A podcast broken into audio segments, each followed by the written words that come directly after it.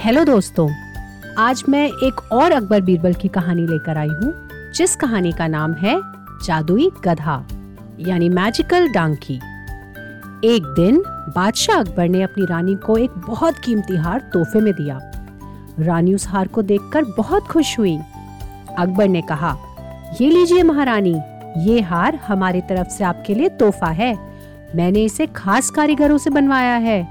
आप इसे जब भी पहनेंगी हमें बहुत खुशी होगी। रानी ने कहा, महाराज, ये तो बहुत खूबसूरत है। मुझे ये बहुत पसंद आया। ये बहुत ही ज़्यादा सुंदर है। मैं इसे हमेशा अपने पास रखूँगी। इसे कभी अपने से अलग नहीं होने दूँगी। अगले दिन जब वो सोकर उठी तो उनका हार गायब था। ऐसे में उन्होंने अपनी दासी को बुलाया और उससे पूछा कि वो हार कहाँ है? दासी ने कहा, माफ़ करिए महारानी हम नहीं जानते। पर एक बार आप वहाँ देखिए, जहाँ पर आपने उस हार को रखा था। मैंने सारी जगह देख लिया, पर मुझे मेरा हार कहीं नहीं मिल रहा, महारानी ने उस दासी से कहा।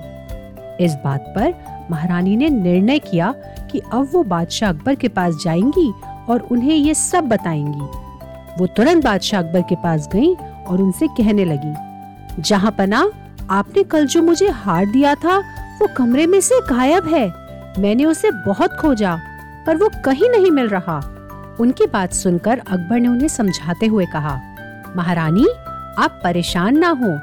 हम आपका वो हार ढूंढ कर रहेंगे। और उन्होंने अपने सिपाहियों को पूरे राजमहल में हार खोजने के लिए कहा। थोड़ी देर में सिपाही आकर कहते हैं कि उन्होंने सब जगह खोज लिया, पर उनको वो हार कहीं नहीं मिला। अकबर सोचते हैं, अब सिर्फ़ बीरबल ही इस मामले को सुलझा सकते हैं।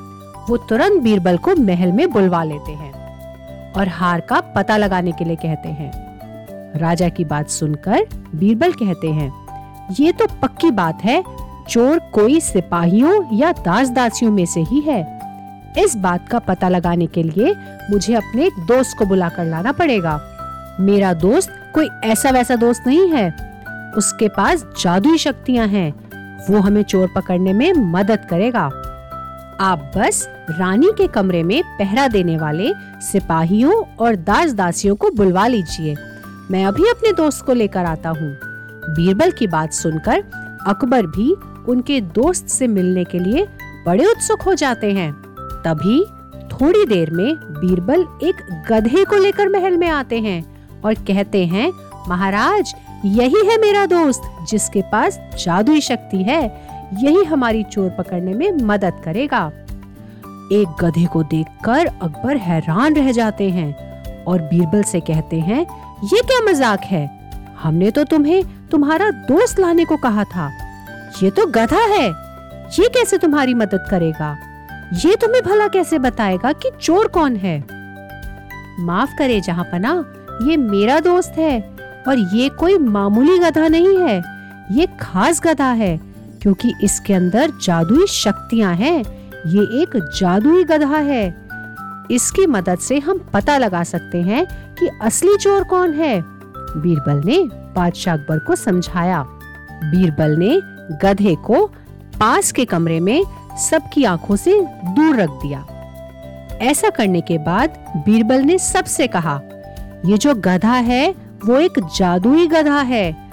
आप में से जो भी अंदर जाएगा उसे गधे की पूंछ को पकड़ना होगा और गधे की पूंछ को पकड़कर कहना होगा कि मैंने चोरी नहीं की है, मैं निर्दोष हूँ।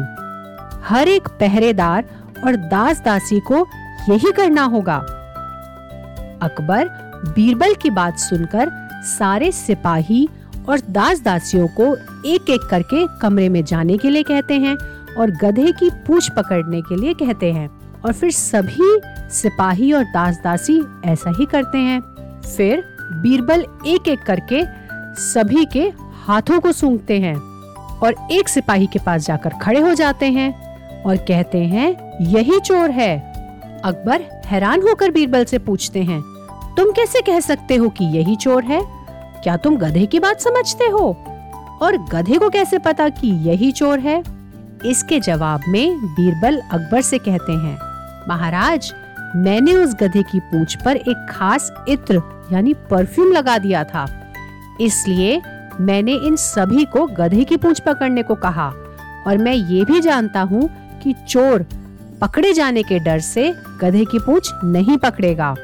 उस इत्र की खुशबू सभी के हाथ में से आ रही थी, लेकिन जब मैंने इसके हाथ सूंघे तो इसके हाथों में वो खुशबू नहीं थी, इसलिए यही चोर है। ये सुनते ही सिपाही रोने लगता है। नहीं महाराज, मुझे माफ़ कर दीजिए। मैं लालची हो गया था। मैं चोरी की हुई सारी चीज़ें लौटा दूँगा। मुझे माफ़ कर दीजिए। अकबर ने गुस्से से कहा, नहीं, तुम्हें माफ़ नहीं किया जा सकता है। जिस थाली में खाते हो, उसी में छेद करते हो।